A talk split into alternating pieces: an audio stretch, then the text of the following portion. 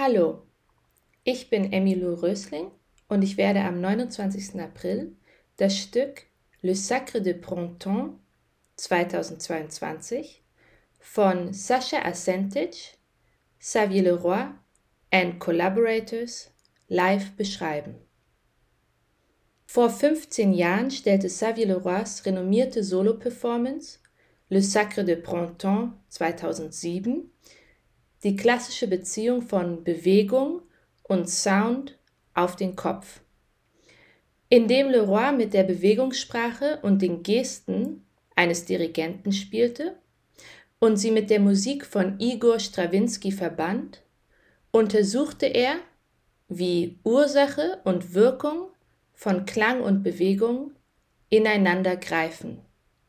In Le Sacre de Printemps 2022 einer Neuauflage des Stücks, erweitern Sascha Asentic und Xavier Leroy das ursprüngliche Konzept der Aufführung, indem sie taube und hörende KünstlerInnen einladen, gemeinsam an der Choreografie von Gesten und Bewegungen zu arbeiten und zu erkunden, wie unterschiedlich Klang und Bewegung wahrgenommen und verkörpert werden können.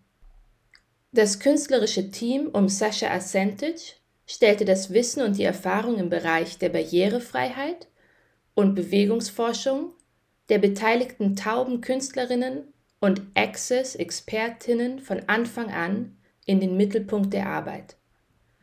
Sowohl bei der Vorbereitung des Projekts als auch beim Probenprozess, um es für Künstlerinnen und Publikum gleichermaßen zugänglich zu machen. Für die Vorstellung am 29. April wird eine Audiodeskription für blinde und sehbehinderte Menschen angeboten. Für die vorangehende Tastführung finden Sie sich bitte um 17.45 Uhr im Foyer der Sophienseele in der Sophienstraße 18 in Berlin Mitte ein.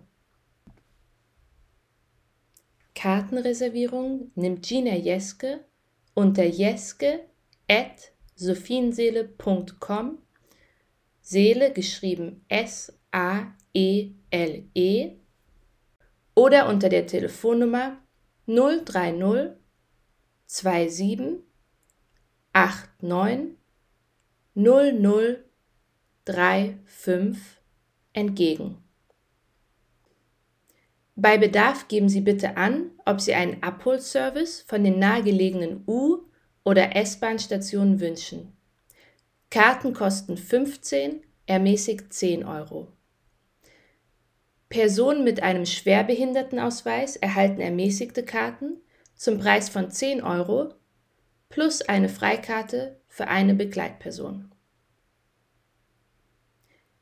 Die Performance nutzt englische und deutsche Lautsprache, englische und deutsche Untertitel sowie italienische und deutsche Gebärdensprache.